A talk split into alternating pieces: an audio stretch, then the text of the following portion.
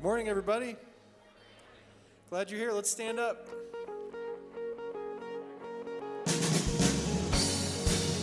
This great song, learned this a couple weeks ago.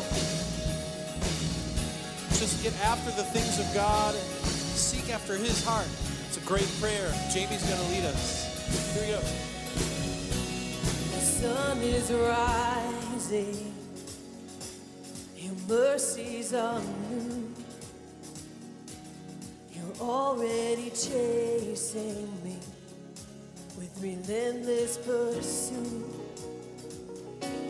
You have my attention, you have my whole life.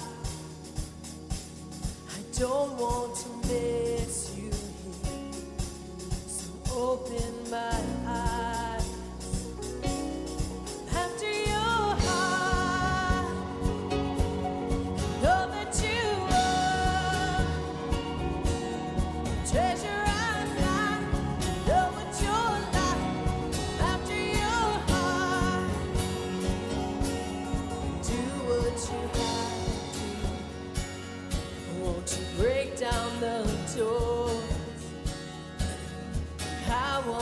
Know you like never before.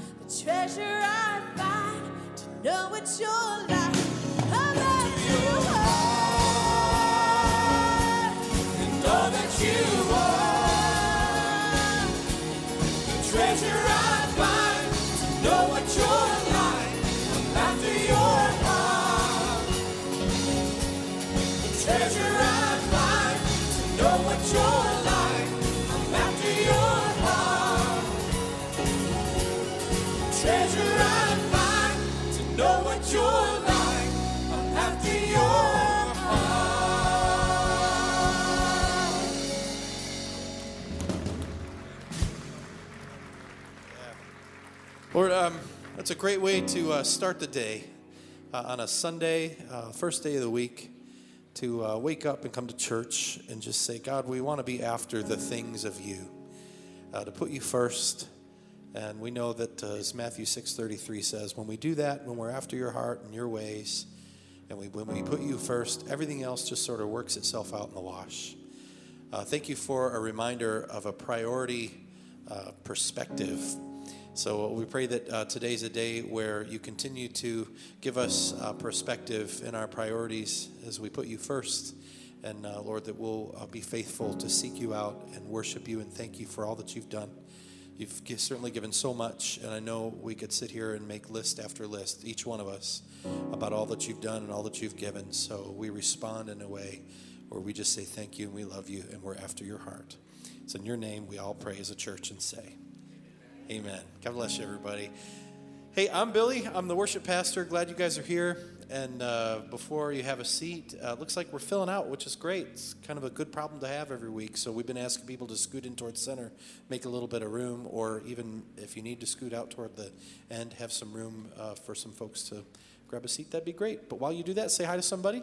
We'll see you back in a second. Thanks. Thanks for coming to church today, everybody. God is so honored by that. Uh, and we are too, uh, those who call Hopevale home and uh, I'm glad you're here. So, yeah, like I said, my name's Billy. I'm the worship pastor. Uh, I've been here for a little over two years and loving every minute of it. Loving every minute of it. Remember that tune? It's a good one. Hey, uh, so a lot going on here at Hopevale. Uh, we try to keep people pointed to the website, hopevale.org. Tons of info happening. We've got simulcasts coming. We've got Easter coming. We've got all things going on, all kinds of things going on in our uh, kids and students and adult lives, ministries and things. So make sure to keep an eye on hopevale.org. And if you're a first time guest with us, uh, we just want to kind of roll the red carpet out and say we're really glad you're here. Thanks for hanging out with us today. And uh, we have a first time gift for you if you go out these doors and just towards center at the welcome area, at the welcome desk. Uh, they'll have a little something. Just tell them you're new and, um, and uh, say, Give me my gift, please and they'll give you a gift. We have this little uh, like tumbler thing for coffee and water and things. It's a nice little deal. The packet of information just kind of tells you a little bit more about us. So, um, and you can kind of dig in a little bit and see if Hopevale might be a home uh, for you for a church. So, glad you're here. Ushers, if you would, uh, right now we're going to uh, collect the morning offering. So why don't you come on down? And uh, for those of us who call Hopevale home, this is our time to uh, give. And if you've already given online, thank you so much for doing that and serving the Lord that way in your giving. Uh, if you're giving live and in person today, thanks for doing that too. And if you're new with us, or if giving is sort of this like, uh, I don't really know what to do yet, don't worry about it. Just let the plate pass you by. But if you're inspired to give, feel free to do that too. Um, you know, our giving goes to so very much here at Hopevale. Not just helps a Sunday morning happen, but there are a lot of ministries that are supported uh, in Hopevale and beyond Hopevale. And uh, God is really using our church to be such a blessing to so many. So we're so grateful for that. So just know that your what you give to the Lord goes to really, really good work here at Hopevale. Glad you're given. So, all right, let's pray and ask the Lord's blessing on that. Heavenly Father, um, what a beautiful day uh, to wake up and come to church and tell you that we love you, tell you that there's none above you, and before the day slips away, just to kind of pause and um, get our heart right and uh, come and, and be before you and, and get into your scriptures and see what you have to say to us. So, um, Lord, uh, thank you for Hopevale Church and the way that you've been blessing all of us through Hopevale. And I pray the Lord that with what's given, um, people are blessed, and the ministry of your kingdom's work here at Hopevale and beyond is blessed uh, because of it. Um, so fun to be part of a church uh, where people just love you and love each other. It really is that simple, God. Uh, Matthew 22, when you told us in your great commandment to keep it about those things. So um, thank you that um, in our giving we can love you and know that uh, we're loving each other in a way that um, supports so many ministries around here with what we do in our offerings. So, Lord, we love you. It's in your name we pray. Amen. Thanks. Well, um, I want to introduce some for uh, somebody to you. Uh, this is my friend uh, Jamie Borer over here, and uh, she's a, a guest worship leader with us today. Can you make her feel welcome at Hopevale, friends?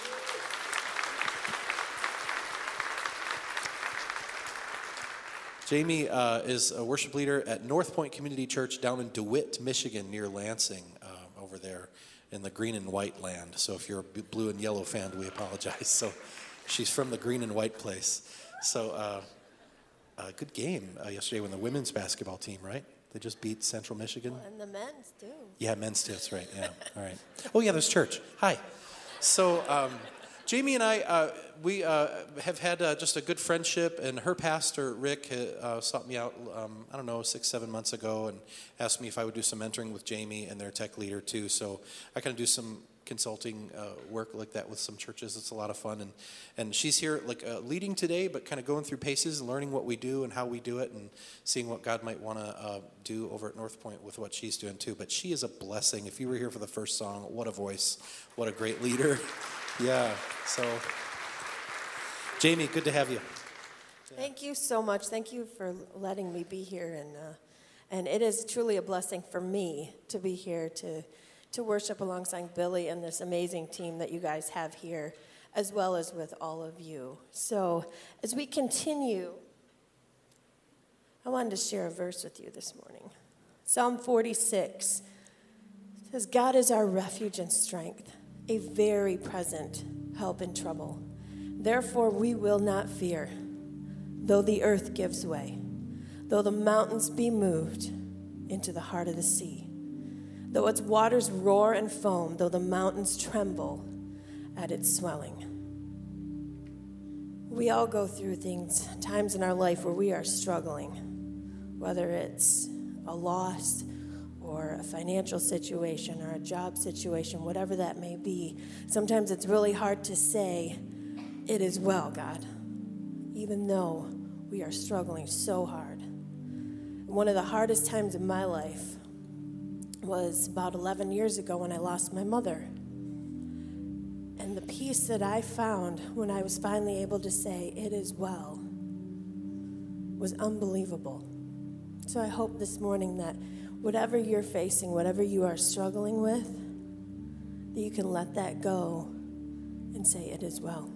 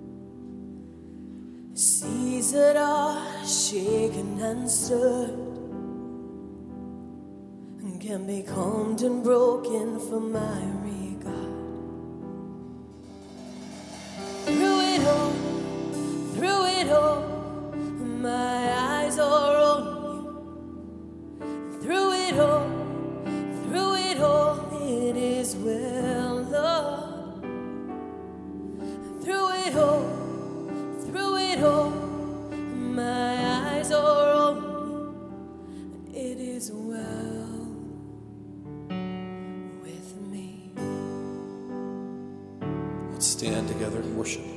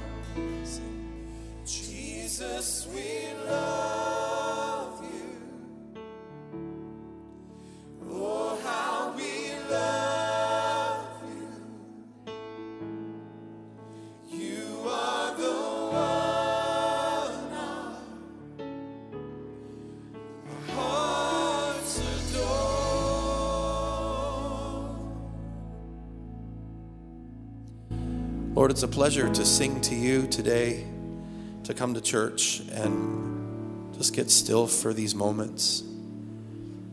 It's a pleasure to say, Lord, that, um, that you are God. And Jesus, that uh, be reminded what you've done for us on the cross. Holy Spirit, the one that's our comforter and our friend, our convictor, and the challenger of our, of our faith. So, Lord, this affection that we've poured out, this devotion that we've given, help us to be in a place, Lord, in our lives where uh, it's just so easy to do that, especially when things get tough, to just call out to your name and say that we love you and say, Lord, would you continue to work? So, God, um, today's a good day to just hear again from your scriptures. Thank you for Sundays. We ask, Lord, your blessing on Pastor Ken as he comes, that the words of his mouth will give you praise, and we'll be careful to listen to see what you have to say to us, Lord. It's in your name we pray and say, Amen. Thank the Lord. Have a seat, gang. Thanks.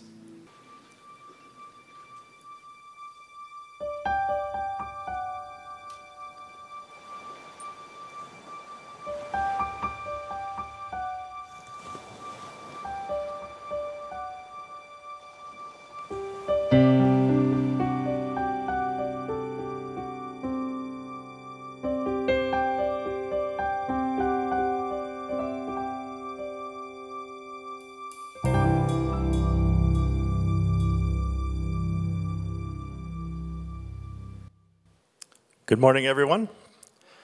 Uh, before we hear from Pastor Ken, I just have a brief announcement uh, to share with you. A few weeks back, uh, we were here and we introduced uh, to you that uh, we will be sending Pastor Dan on a sabbatical. Uh, and today, I just want to give you a little bit more detail on what that looks like as we've on the board have been and planning that. My name is Cass Ferris, and I am the chairman of the elder board here at Hopevale. Um, we are, are planning on sending Dan on a three month uh, sabbatical. Now, this is something that the board has been considering for a while, uh, several years actually, and we have an opportunity now to be able to do that. I want to give you a little bit uh, of some of the details with that. Um, April 28 um, will be a service here. We will have a baptismal service, and we will be praying for uh, Pastor Dan and Kathy uh, as they prepare for this sabbatical. Um, the reasons we're sending them on a sabbatical is so he can be rejuvenated in his ministry and come back to us uh, after those three months and just lead us as he has, and we hope will uh, and trust will continue to do so. So, April 28 will be a baptismal service. We'll pray for them. Uh, the months of May, June, and July, uh, we will have a number of uh, guest speakers here, uh, some from outside, uh, and some from our, uh, some of the services will be managed by our teaching team as we normally would do during the summer months. Dan's journey will take him to the Washington, D.C., Virginia area. Uh, I think they could probably use a little of him there anyway, in part of this journey. Um, and from there, then uh, he also will be spending time in North Carolina uh, and Colorado uh, and many places in between. Um, we've worked with him to develop this plan, uh, and we trust that God will use this time for him to step away from some of the ministries uh, of, of Hopevale uh, to just reconnect with our Savior and to come back to us refreshed uh, and ready to lead us to where God would have us as a, a body of believers uh, to go in the future. Um, his date back, uh, first date, is August 4th, uh, and we will certainly look forward to that date uh, and have him share what he had learned along the way. So we wanted to make sure, as in full transparency uh, from the board, that we keep you all uh, up to date on what's happening with that.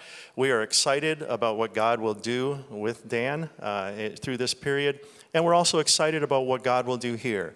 Uh, so we do look forward to our, our, our, list of speakers that we have, and as we get closer, we'll share what, uh, who those are uh, on what dates. again, some from outside that we're excited to bring in to help us fill that need. So, with that, I just simply want to say thank you. Uh, we appreciate your support uh, as we walk through this, and um, now we look forward to what Pastor Ken has for us.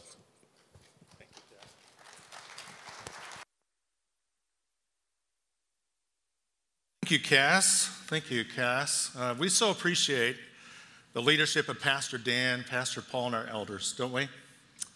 We really do. Praise God. Well, good morning, everyone. I'm, I'm Ken McGillivray. I'm the Associate Senior Pastor here at Hopevale.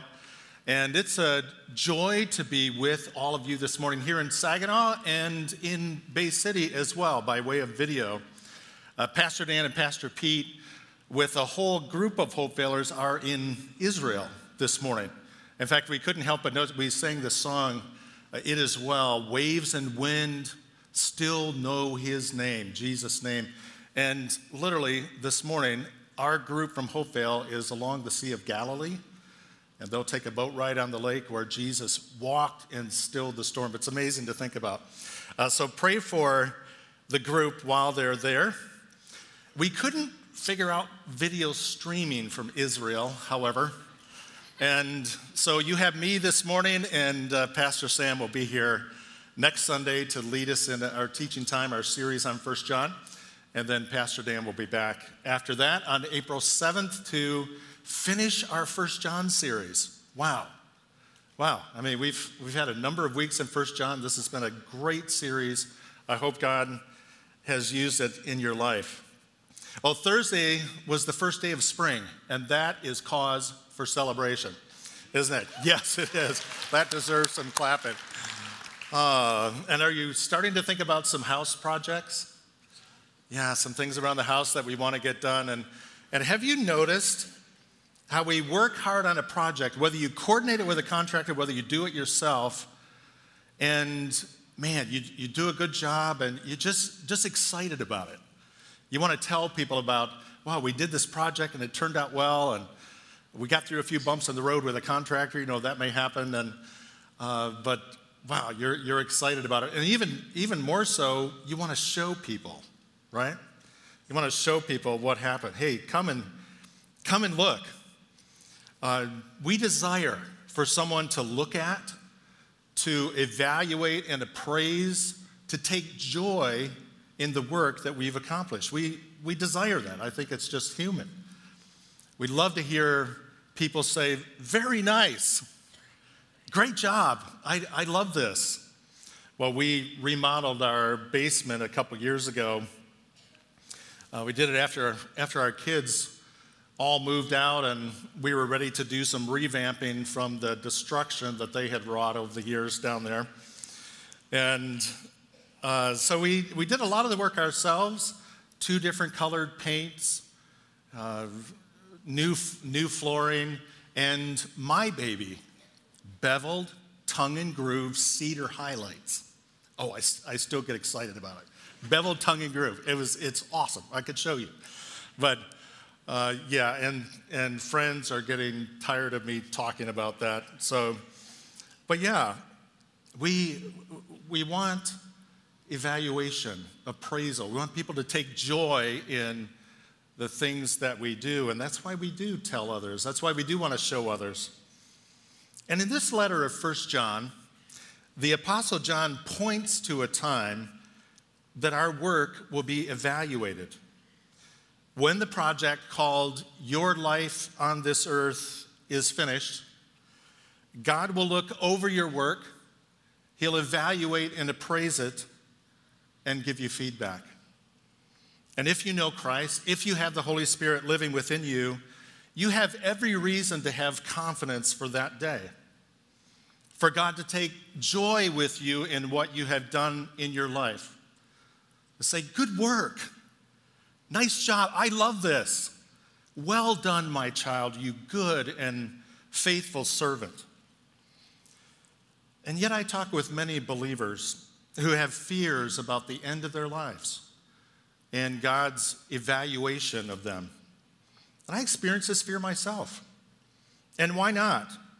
We've seen in 1 John that God is light, and in him is no darkness at all, that our God takes sin seriously, that He wants us to think about it correctly, to respond to it in a holy way. We battle with sin, don't we? Uh, with love for the world, with living for ourselves rather than for others, and living for today rather than for eternity, living for what is temporary and fades rather than for what lasts. And so we can fear that day, that day of evaluation. And we can wonder, how will it go for me on the day of judgment? What will God say to me on that day, and what happens then? Well, this is a real fear for many of us because of sins that we may struggle with, because of regrets that we may have about past failures, and perhaps because of things that we've been taught about the judgment seat of Christ or, or the day of God's judgment. And we can try to deal with this fear by, uh, by denying or avoiding or minimizing the day of judgment, but God's word is clear. God is light, and in him is no darkness at all. And every person on earth one day will stand before the one true God who lives in unapproachable light and will be evaluated. Every one of us. The prophet Zephaniah represents the teaching of the Old Testament. He says, The great day of the Lord is near, near and coming quickly. The cry on the day of the Lord is bitter. The mighty warrior shouts his battle cry. That day will be a day of wrath, a day of distress and anguish, a day of trouble and ruin, a day of darkness and gloom, a day of clouds and blackness. Well, the Apostle Paul represents the teaching of the New Testament. He says in Romans chapter 2 that because of your stubbornness and your unrepentant heart, you are storing up wrath against yourself for the day of God's wrath. Pastor Ken, I thought we were going to talk about spring and flowers and butterflies and home projects. Thanks a lot. Yeah. But this is an important topic. John said in his gospel whoever believes in the Son has eternal life, but whoever rejects the Son will not see life. Look at this. For God's wrath remains on him. And Jesus himself said, John chapter 12, there is a judge for the one who rejects me, Jesus said, and does not accept my words.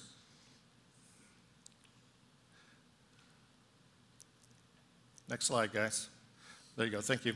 The very words I have spoken will condemn them at the last day. So Jesus himself refers to this last day, this time of evaluation. So the Bible is clear, isn't it? Old Testament, New Testament, the prophets, the Apostle Paul, John the Apostle, that we're looking at his letter, Jesus himself. So it won't do for us to deny or avoid or minimize the truth about the day of judgment. And hear this it won't do for us as believers in Jesus to live in fear of that day either. So the Apostle John knows that Christians like us who take the message of Jesus seriously can wrestle with this fear, this fear of the day of judgment, of our evaluation before God.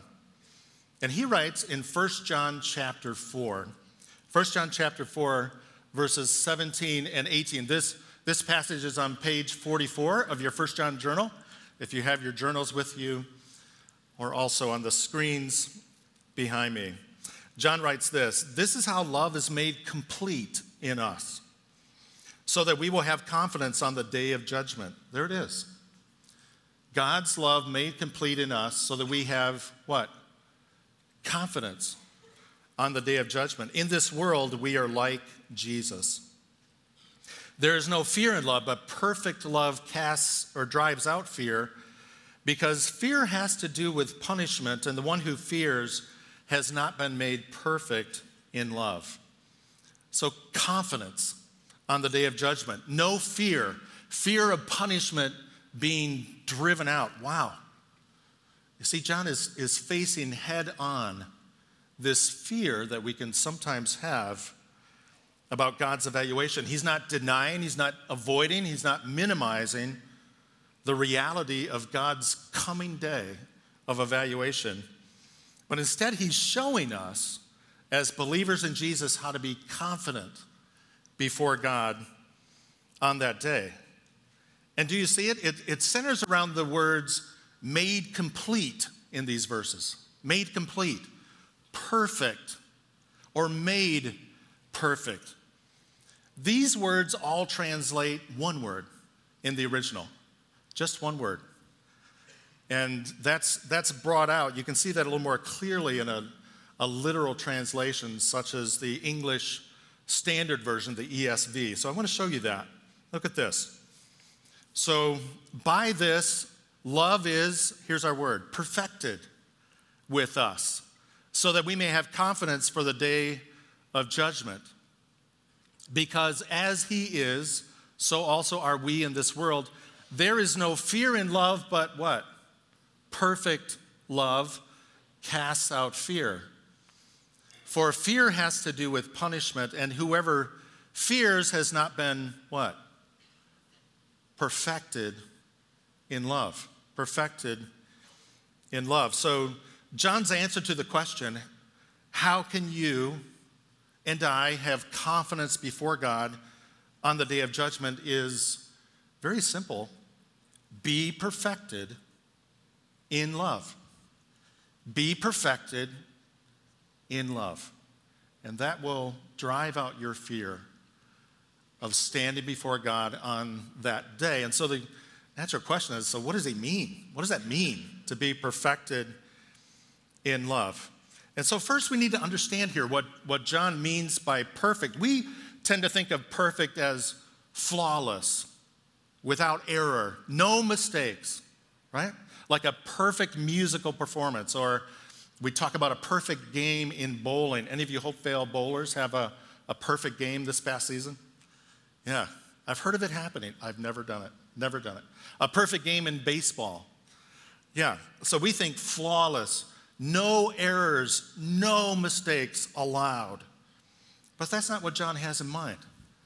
See, the word he uses here is a word that means to reach its goal, to, to accomplish the purpose that it was intended for. That's what he means. That's the word. To reach its goal, to accomplish its purpose. So think about this. John is saying here, let love accomplish its purpose in you. Let love reach its goal in you. Listen, God is not saying here that we have to love Him without any errors. He, he's not saying that we have to love others with no mistakes whatsoever. That's not what He's saying here. Otherwise, you're in trouble. You may not make it to heaven. You may lose your salvation. You may be out of the family of God. See, that's not, not what John is saying here. And as we've gone through 1 John, I hope you've seen how, how John centers on the work of Jesus for us and that being complete, that being perfect, the perfect atoning sacrifice for our sins. So he's talking about love reaching its goal in us. So, one more clarification. Which love then is John talking about? Is he talking about God's love for us reaching its goal in us, or is he talking about our love for others reaching its goal in us? Yes. Yes, he is. He's talking about both. Have you noticed in this letter? Sometimes it can be a little confusing. Have you noticed how John just weaves these two things together? God's love for us, our love for others. Have you noticed how he just weaves these things together? And he's doing that once again in this passage in chapter 4. He's weaving it together.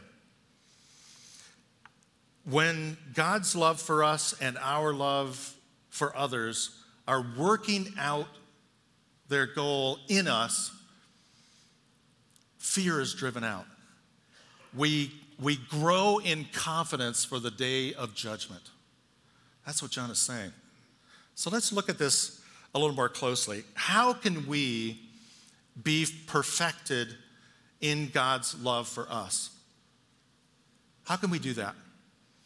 How can we be perfected in our love for others? How can we do that? And John answers those questions in these verses in our passage for this week. So, first, he encourages us to rest in God's love for you. Rest in God's love for you. Uh, chapter 4, verse 13. Look at this passage with me. This is how we know that we live in Him, living God, and He in us, He has given us of His Spirit. And we have seen and testified that the Father has sent the Son to be the Savior of the world. If anyone acknowledges that Jesus is the Son of God, God lives in them and they in God. And so we know and rely on the love that God has for us. God is love, and whoever lives in love lives in God and God in them. You see that? I want you to notice what John repeats in these verses. Now, 1 John 4, verses 13 to 16. Look at, look at what he repeats. Verse 13, he says, We live in him, in God, and he in us. In verse 15, he says about the same thing God lives in them, those who acknowledge Jesus as the Son of God, and they live in God. Then verse 16, whoever lives in love, what? Lives in God and God in them. See, this is one of the ways in this letter that John talks about what it means to truly be a child of God, what it means to be a Christian as the Bible defines it. We are in Him, and He is in us. That is, we are forever identified with God our Father through Jesus our Savior, and He is forever identified with us. In fact, He has given us His Holy Spirit to literally live within us. How does that work? I don't know. But the Bible says, teaches throughout, the Holy Spirit comes to live within those who put their trust in Christ. And the bottom line is when you realize that you needed a Savior, that Jesus is that Savior, and you called out to Him to forgive your sins and be your Savior and Lord, when in, in, in the words of John here, verse 15, when you acknowledged Jesus as the Son of God and your Savior, God did supernatural work in your life. You see, becoming a child of God, becoming a Christian, is not just I go to church. It's not just I'm trying to be a better person and I'm asking God to help me. It is a transformation, it is a supernatural work of God. We don't do it, we receive it as a gift. So the New Testament says things like, He transferred you from the kingdom of darkness to the kingdom of His dear Son. It's Colossians chapter 1. Ephesians 2 said, he, he made you alive in Christ when you were once dead in your trespasses and sin. He broke the control of sin in your life. Romans 6. You died to sin. You've been crucified with Christ. He gave his spirit to live within you. John says that right here, doesn't he, in verse 13? And his spirit bears witness with our spirit that we are children of God. See, God did a supernatural work in you when you gave your life to Christ, when you trusted in him as your Savior, God did that supernatural work in you. And so John can say in verse 16, and so we know, we rely on the love that God has for us. God is love. We rest in God's love for us. Rest in God's love for you. God sent his son. His forgiveness is through Jesus' death and resurrection, something we could never earn, never work for. His spirit lives within us. And Paul says in Ephesians 1 his spirit seals us until the day of redemption, that is, until we enter heaven. Church, don't miss this. If you read 1 John and come away with, man, I, I, need to get better. I need to love people better. I, wow, I need to obey God better. I need to believe in Jesus more. If you read 1 John and that's the only thing you come away with, you've missed the heart of this letter. You've missed it. But if you read this letter and you come away with, God is amazing. He loves us so much that He did everything necessary so that He could bring us back into a love relationship with Him. Chapter 1 of 1 John, so that we could have fellowship with Him and with His Son, Jesus Christ. If you read this letter and you get that out of it, you have grasped the heart of this letter. It's the same with the Gospels. We can read the Gospels sometimes and we think, man, I need to be more like Jesus. Wow, I'm really missing it. And as Pastor Dan talked about last week, Jesus is our example, He is our model, but not first and foremost. He's our Savior. He's our Savior. He's our Lord. And God has done everything needed to bring you, to bring me back to Himself. And he did that through Christ. We could never earn it. If we wanted to, we could never earn it. So rest.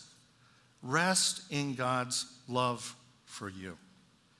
You don't need to fear the day of judgment because God has loved you by sending his son and you have believed.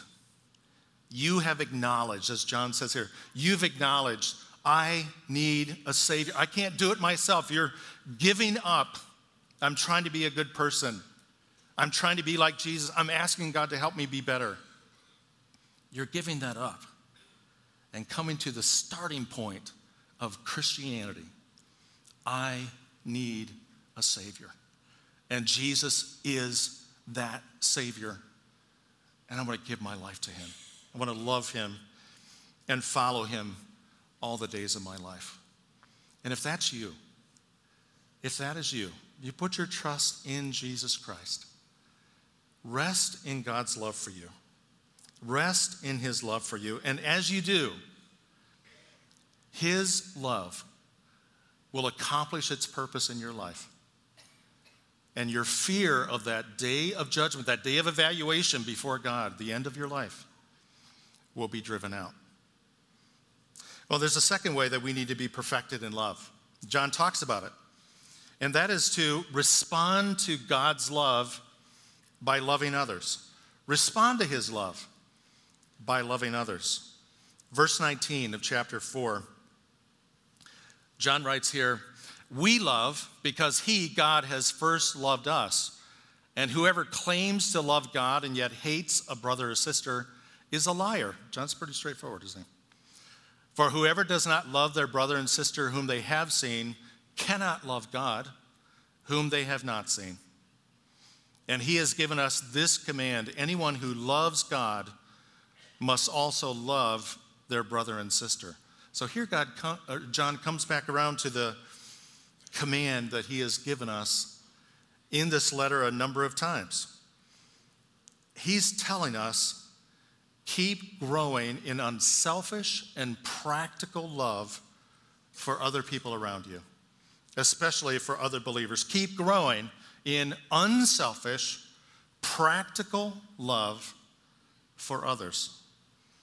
See, this is where we can get hung up. See, John's not saying here you need to love others well, at least well enough compared to your bad moods and sharp words to earn God's favor. See, love is the price you have to pay to be a child of God. That's not what John is saying. Loving others is really your ticket to heaven. That's not what he's saying. That is not what he's saying in this letter. Don't misread that command to love. He's not saying that. He has just argued the opposite above that, that we can rest in the love that God has for us. When we read a command and we misunderstand it and we put it in the wrong place, I have to love others to earn God's favor. I have to love others in order to go to heaven, to be a child of God. When we do that, the, the anxiety, the stress that isn't enough, it's never enough, just plagues us, even as believers in Jesus. It can plague us. This command to love others is very real. We can't skirt it. We can't minimize that either. But we need to put it in its proper place. We need to put it in its proper place. Rest in God's love for you, and then respond to God's supernatural work in your life by loving others as God has loved you. That's John's logic. That's his logic of love here. He's saying that love for others is evidence of genuine, persevering faith in Christ. That's what he's saying. And consistent, hard hearted lack of love for others is evidence of dead faith. That is, if you have truly met the Lord, if you have had the supernatural work of God in your life, that is, if you've truly become a child of God the way the Bible talks about it, you will desire to you will tend to love others the way that God has loving loved you. Not perfectly, but persistently. God's love experienced leads to, and it tends to lead to, God's love expressed by us. Let me say that again. Pastor Dan has said this a lot in this series. God's love experienced in our lives, we've met Christ we've had his supernatural work in us, leads to us expressing God's love for others. It leads to that. It's evidence of genuine saving faith in our lives. And if we're hard hearted about it we could care less, but we go to church and we call ourselves a Christian, even say, I made a profession of faith at one point in Jesus, you need to be afraid of the day of judgment. You do. Because a lack of love that's hard hearted and persistent in your life is evidence that your faith is dead, that it's not real. But if it is real, loving others as God has loved us, not perfectly, but persistently, does its work in us and gives us confidence for the day of judgment. So rest in God's love for you and respond to his love for you by loving others. Live like Jesus lived in the world.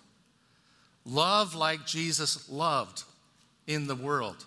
And this happens because we've experienced God's love. We continue to experience his love through the strength that the Holy Spirit gives us.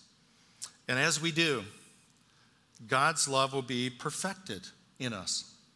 His love will work out its goal in your life, it will accomplish its purpose in your life, and your fear of the day of judgment will be driven out.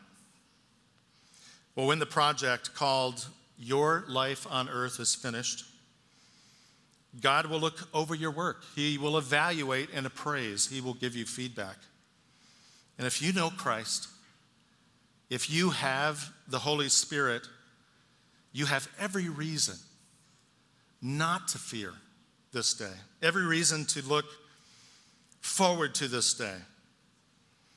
And more and more we can look forward to God taking joy with us in what we have done with our lives. Very nice. Good work. I love this. Well done, my child.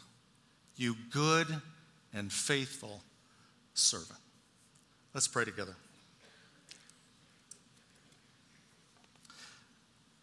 Father, thank you for the encouragement that you give all of us at different times of our lives, sometimes when we lose a loved one, sometimes at just another time, we, we can think about the end of our own lives. We can think about that day when we stand before you. And Lord, we can be afraid. We can have anxiety about that day. We can wonder how will it go for us. But thank you that you have shown your love to us. You have sent your Son to be our Savior. He is the perfect Savior, the once for all sacrifice for our sins. Everything that was needed to satisfy your holiness and your justice. And Lord, together again this morning, we acknowledge that Jesus is the Son of God, that He is our Savior from the penalty of our sin, from the power of our sin, one day from the presence of sin in our lives.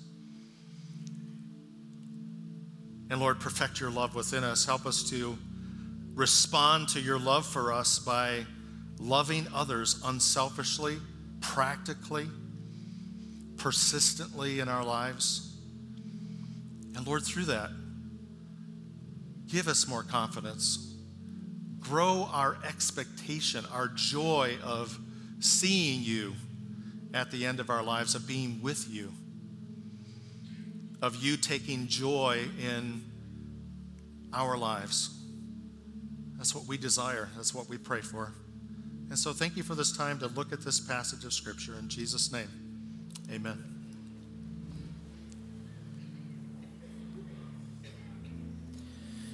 I love that scripture, friends. Um, we love because he first loved us in 1 John 4.19. And uh, let's stand. We'll sing about this love. We'll sing about that he is love. And we'll worship together in response before we go.